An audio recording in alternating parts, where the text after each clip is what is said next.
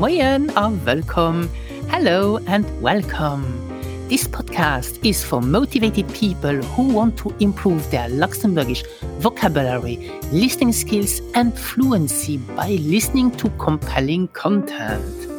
I'm Anne, your dedicated host and the driving force behind Luxembourgish with Anne, with a true passion for teaching my mother tongue since 2012. In this dynamic podcast, I'll share with you interesting short vocabulary lessons and topic conversations from level A1 to B1, and together we will build a strong foundation of the language you need to speak with confidence about everyday life topics. I also share exclusive learning strategies and insights for the Sproochentest oral exam. So join me on this exciting Luxembourgish learning journey. Bist du prêt? Are you ready? Moyen. So let's talk today about the weather. We all like to talk about the weather, don't we? And in this episode, you will learn how to do so in Luxembourgish. And you will also learn a few hidden vocabulary dangers in talking about how warm or how cold you are. Okay. Now, when you are in Luxembourg, it is useful to understand a typical conversation about the weather. By the way, do you know the Luxembourgish word for weather? This is Wetter. So listen and repeat after me. Wetter. Wetter. And the weather is Twieder. Twieder. It's a neutral noun. Let's start with some common weather questions and vocabulary to ask about the weather in the present tense. So, to ask someone, how is the weather? You will ask, They Wie as Vejas Twieder. Let's repeat together. Vejas Twieder. Or you can ask, Vejas it dobausen? How is it outside? Vejas it dobausen? You can ask this question when you haven't been outside yet and a family member was outside and then you can ask, Vejas it dobausen? Dobausen meaning outside. So let's repeat. How is the weather is Wer asked wir da? How is it outside? They asked it draußen? You can answer to that question by starting your sentence with at us plus an adjective. At us, it is, and then your adjective. And um, in spoken Luxembourgish, we would not say at us warm, for example, to say it is warm. We would say das. So you will hear das. Das is the short form of at us it is. So it is warm is das warm. It's cold, das kahl. Das kahl. And if it is freezing, cold as ice, you would say das eiskahl. Das eiskahl. Or you can say das frisch. Das frisch. Frisch means cool. So it is cool. We say in Luxembourgish, das frisch. Very useful in Luxembourg. It is often cloudy, so you will say das bedeckt. Das bedeckt. So it is cloudy. And when it is muggy or thundery, you would say das dumpösch. Let's repeat together. Das dumpösch. Or some people say das schmeier. Schmeier. So Schmeier, Dompisch are used when uh, it is muggy or thundery. Okay. But now when it is nice weather, you will say, das scheint wieder. Okay. So someone is asking you, wer ist wieder? Then you will say, das scheint wieder. It's lovely, nice weather. But the contrary, if the weather is bad, you would say, das schlecht wieder. Listen and repeat again. Das schlecht wieder. Das schlecht wieder. It's bad weather. The contrary, das scheint wieder. Let's imagine someone is asking you, wer wieder Haut? So how is the weather today? Haut meaning today. Then your answer will start maybe with haut. Then you will have to switch around the verb and the subject. So you can answer the question, wer ist wir da haut, by saying haut as het warm. Haut as het warm. So after haut, you have the verb and then the subject het. Okay, so today it is very hot. Haut as het ganz warm. Haut as it ganz warm. Or if you want to say today it is very cold, how would you say this? Yes, this is Haut as it ganz kaal. Haut as it ganz kaal. And this as it is pronounced as if it was only one word. As it. As it. Haut as het ganz kaal. But you cannot always answer to that question by starting your sentence with das, das kaal, das warm. For example, if you want to say that it is raining, then you will use the short construction it plus a verb. For example, it is raining is in Luxembourgish very short and easy. It rained, it rained, and it is snowing. It schneit, it schneit. And in Luxembourgish, you will quite often hear native speakers saying it fizzed, it fizzed.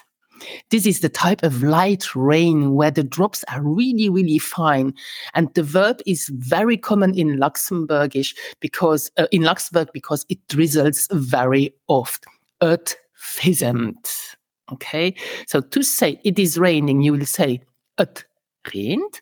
It is snowing. It schneit. It is drizzling or it drizzles.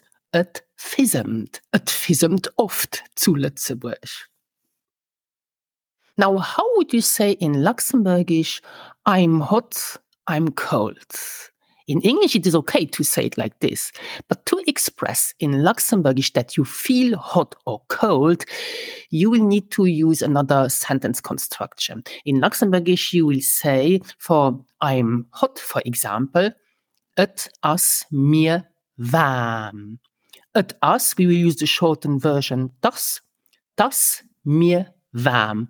Literally, it is hot to me, but it's the way we say it. Das mir warm. So if someone is asking you, um, wie geht it? Oh, das mir warm. How would you say, uh, I'm cold?